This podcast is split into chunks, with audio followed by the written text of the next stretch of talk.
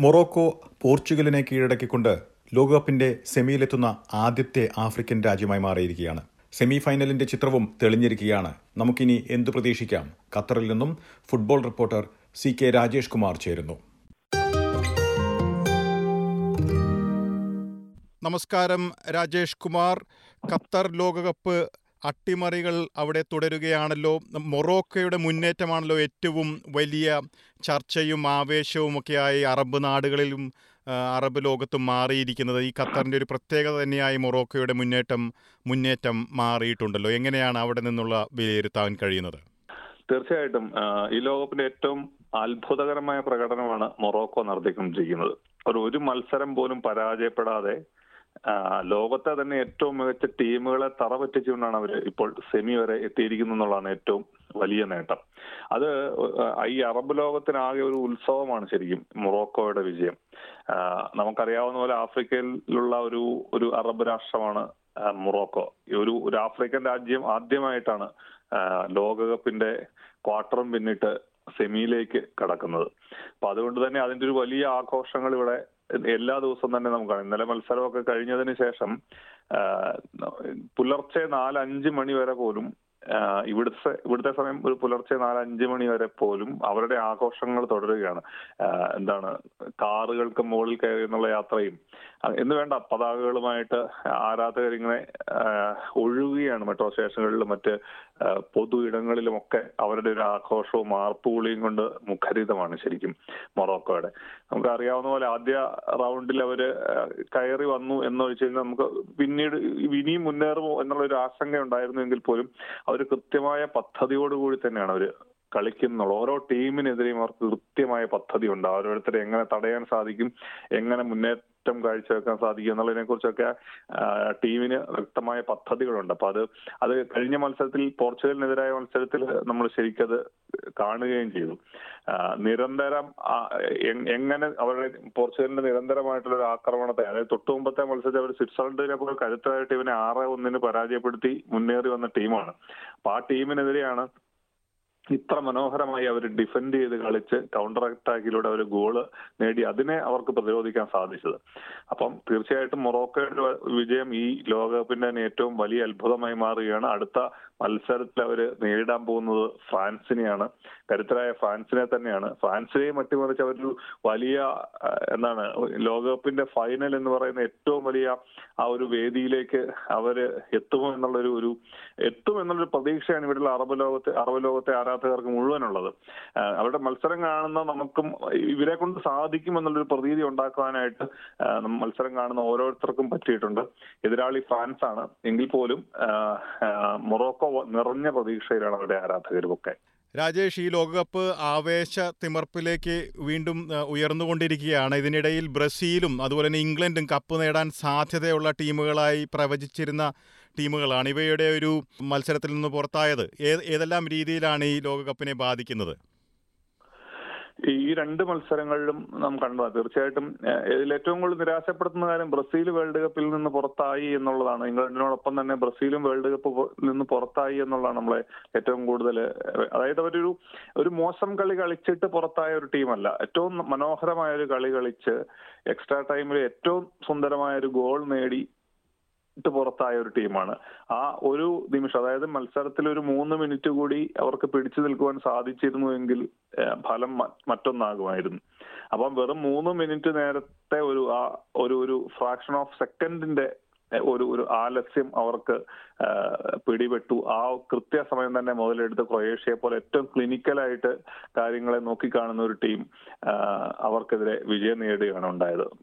ആ സമനില ഗോളും പിന്നീട് വന്ന ഷൂട്ടൗട്ടിൽ നമുക്കറിയാം ഷൂട്ടൗട്ടിലേക്ക് പോയി കഴിഞ്ഞാൽ ഒരു പരിധി വരെ ക്രൊയേഷ്യൻ ടീമിനായിരിക്കും എഡ്ജ് എന്നുള്ളത് നമുക്കൊക്കെ അറിയാവുന്ന കാര്യം. നമുക്ക് നേരത്തെ മുൻകൂട്ടി കണക്കൂട്ടി അവർ തൊണ്ണൂറ് മിനിറ്റ് പിടിച്ചു നിൽക്കാൻ സാധിച്ചു കഴിഞ്ഞാൽ ബ്രസീലിനെതിരെ ഒരു പാതി ജയിച്ചു എന്നുള്ളൊരു പ്രതീതിയാണ് അവർക്കുണ്ടായിരുന്നത്. അവർ ആ കൃത്യമായിട്ടും അവരവരുടെ കഴിഞ്ഞ മത്സരങ്ങളൊക്കെ നോക്കിക്കഴിഞ്ഞാൽ നമുക്ക് മനസ്സിലാകാവുന്ന ഒരു എത്ര വലിയ ടീമായാലും എത്ര ദുർബലമായ ടീമാണെങ്കിലും അവർ അവർ എതിരാളികളെ എത്രത്തോളം ഗോൾ അടിക്കാതെ പിടിച്ചു നിർത്തും എന്നിട്ട് അറ്റാക്ക് ചെയ്ത് കളിക്കുക എന്നുള്ളൊരു ഒരു തന്ത്രമാണ് ശരിക്കും ക്രൊയേഷ്യക്കുള്ളത് പക്ഷേ ഇത്തവണ അവർക്ക് കൃത്യമായ പദ്ധതി നമുക്ക് ആദ്യം മുതൽ റിച്ചാലിസ് റിച്ചാലിസിനെ ആയിക്കോട്ടെ വിനീഷ്യസിനെ ആയിക്കോട്ടെ നെയ്മറെ ആയിക്കോട്ടെ ഒക്കെ തടയാനുള്ള കൃത്യമായ പദ്ധതി അവർക്കുണ്ടായിരുന്നു. അതനുസരിച്ച് അവർ മത്സരത്തിലേക്ക് വന്നു.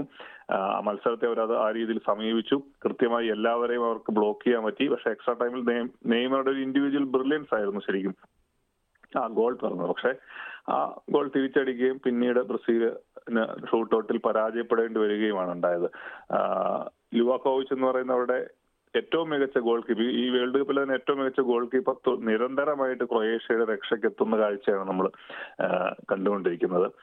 ബ്രസീലിന്റെ പുറത്താകൽ ഒരു ലോകകപ്പിനെ സംബന്ധിച്ച് ഏറ്റവും സുന്ദരമായിട്ട് കളിക്കുന്ന ബ്യൂട്ടിഫുൾ ഗെയിം എന്ന് പറയുന്ന അല്ലെങ്കിൽ ജോഗോ ബൊനീറ്റോ എന്ന് നമ്മൾ എപ്പോഴും വിളിക്കാറുള്ള ഒരു ഒരു ഒരു ആലങ്കാരിക പദമുണ്ടല്ലോ ബ്യൂട്ടിഫുൾ ഗെയിം അത് അതിന്റെ പ്രയോക്താക്കളായ ബ്രസീൽ വേൾഡ് കപ്പിൽ നിന്ന് പുറത്താകുക എന്ന് പറഞ്ഞാൽ സാധാരണഗതിയിൽ ലോകകപ്പിന്റെ സൗന്ദര്യം നഷ്ടപ്പെട്ടു എന്നൊക്കെയാണ് പറയുന്നത് അതുപോലെ തന്നെ ഏറ്റവും വലിയ ഒരു ഒരു കാഴ്ച ഹൃദയഭേദകമായ മനോഹരമായ കാഴ്ചയാണ് ശരിക്കും ബ്രസീൽ പുറത്തായപ്പോൾ നാം കണ്ടത്. ഇനി ഇംഗ്ലണ്ടിന്റെ കാര്യത്തിലേക്ക് വന്നു കഴിഞ്ഞാൽ ഇംഗ്ലണ്ടും ഏറ്റവും അസാധ്യമായ കളി പുറത്തെടുത്തതിന് ശേഷമാണ് ഇന്നലെ ഫ്രാൻസ് കൊണ്ട് തോറ്റ് പുറത്താകുന്നത്.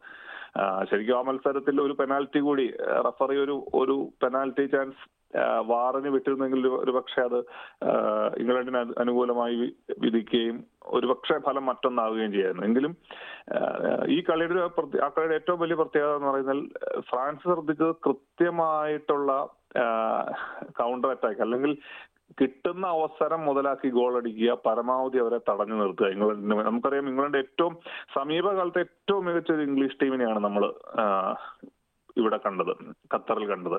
എല്ലാവരും ഒന്നിനൊന്നിനും മികച്ച ഓരോ പൊസിഷനിൽ അവർക്ക് ഒന്നിലേറെ താരങ്ങൾ കളിക്കാനുണ്ട് അങ്ങനെ ഏറ്റവും മികച്ച ഫോഡൻ ആയിക്കോട്ടെ റാഷ്ഫോർഡ് ആയിക്കോട്ടെ ബെല്ലിംഗം ആയിക്കോട്ടെ സാക്കെ ആയിക്കോട്ടെ എല്ലാവരും മികച്ച ഫോമിൽ കെയിൻ ആയിക്കോട്ടെ എല്ലാവരും മികച്ച ഫോമിൽ കളിക്കുന്ന ഒരു ഒരു ടീം പക്ഷേ നിർഭാഗ്യവശാൽ ഒരു പെനാൽറ്റി നഷ്ടപ്പെട്ടു നഷ്ടപ്പെടുത്തേണ്ടി വന്നു കെയിൻ. അവരുടെ ഏറ്റവും സൂപ്പർ ആദ്യത്തെ പെനാൽറ്റിയിലൂടെ ഗോൾ സമ്മാനിച്ച അദ്ദേഹം ഹീറോ ആയി. പക്ഷേ ഏതാനും മിനിറ്റുകൾക്കകം അദ്ദേഹം ഒരു ദുരന്തമായി മാറുന്ന കാഴ്ചയും കൂടി നമ്മൾ ഖത്തറിലെ അൽബൈത്ത് സ്റ്റേഡിയത്തിൽ കണ്ടു.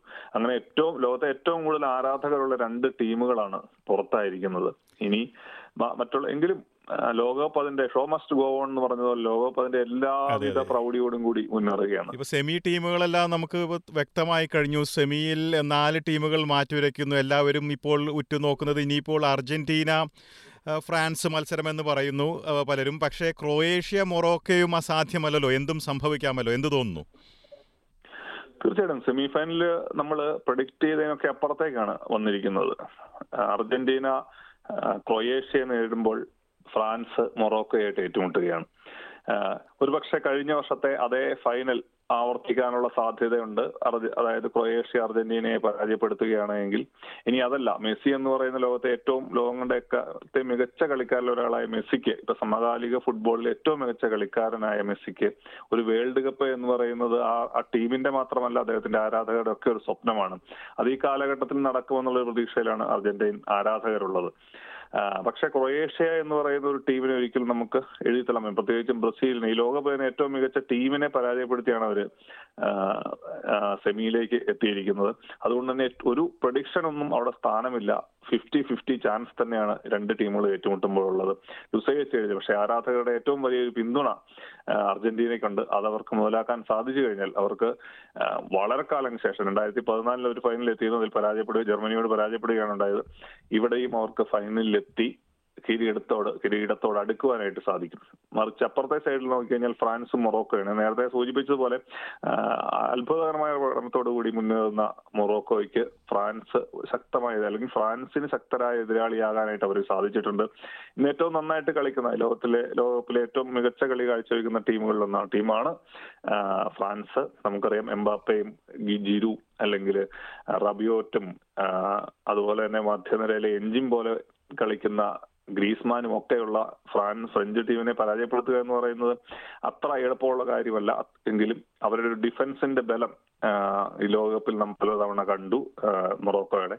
അപ്പൊ അത് വെച്ച് അവർക്ക് തീർച്ചയായിട്ടും ഫ്രാൻസിനെ പ്രതിരോധിക്കാനും ഒപ്പം അവർക്ക് വിജയിക്കാനും കെൽപ്പുള്ള ഒരു ടീം തന്നെയാണെന്ന് അവർ തെളിയിച്ചിട്ടുണ്ട്. എന്തായാലും ഫൈനലിനായി കാത്തിരിക്കാം. എന്ത് സംഭവിക്കുമെന്ന് നമുക്ക് നോക്കാം. അതിനിടയിൽ ഒരു മാധ്യമ പ്രവർത്തകൻ ഖത്തറിലേക്ക് എത്തിയിട്ടുള്ള അമേരിക്കയിൽ നിന്നുള്ള ഒരു മാധ്യമ പ്രവർത്തകന്റെ മരണവുമായി ബന്ധപ്പെട്ടുള്ള വിശദാംശങ്ങൾ പുറത്തു വന്നിട്ടുള്ളൂ ഇതേക്കുറിച്ച് കൂടി ഒന്ന് പങ്കുവയ്ക്കാമോ?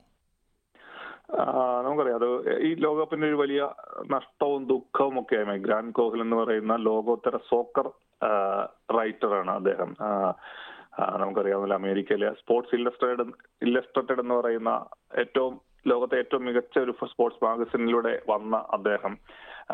ഇപ്പോൾ നമുക്കറിയാം അദ്ദേഹത്തെ ആദ്യം ഈ ലോകകപ്പിൽ ശ്രദ്ധിക്കുന്നത് എൽ ജി ബി ടി ക്യൂവിന് വേണ്ടി അവർക്കുള്ള പിന്തുണ അറിയിച്ചുകൊണ്ട് ജേഴ്സി അല്ലെങ്കിൽ ആ ആ അത്തരത്തിലുള്ള ഒരു വസ്ത്രം ധരിച്ചുകൊണ്ടാണ് അദ്ദേഹം മീഡിയ ബോക്സിലേക്ക് വരുന്ന കാഴ്ച. അദ്ദേഹത്തെ പലവട്ടം കണ്ടിട്ടുണ്ട്. പക്ഷെ നമുക്ക് അദ്ദേഹത്തിന്റെ എന്താണ് മുഖത്തെ വലിയൊരു ധാരണയിൽ പലവട്ടം ഇദ്ദേഹം മരിച്ചു കഴിഞ്ഞപ്പോഴാണല്ലോ അദ്ദേഹത്തിന്റെ റൈറ്റിംഗ്സ് നമ്മൾ ധാരാളം വായിച്ചിട്ടുണ്ട്. പല പല ഇതിലാണ് ഫോക്സ് സ്പോർട്സിൽ അദ്ദേഹം എഴുതുന്ന സമയത്തായിക്കോട്ടെ ഒക്കെ നമ്മൾ വായിച്ചിട്ടുണ്ട്. പക്ഷെ അദ്ദേഹമാണ് അദ്ദേഹം എന്നുള്ള ഒരു കാര്യം നമുക്ക് മരിച്ചു ശരിക്കും ലുസേഴ്സിന്റെ ഏറ്റവും ടോപ്പ് സ്റ്റാൻഡിലായിരുന്നു അദ്ദേഹം ഇരുന്നിരുന്നത്. അവിടെ ഇരുന്ന് ഒരു ഹാഫ് ടൈം നമ്മൾ നെഞ്ചുവേദന അനുഭവപ്പെടുകയും എക്സ്ട്രാ ടൈമോട് കൂടി അത് രൂക്ഷമാവുകയും പെട്ടെന്ന് കുഴഞ്ഞു വീഴുകയാണ് ഉണ്ടായത്.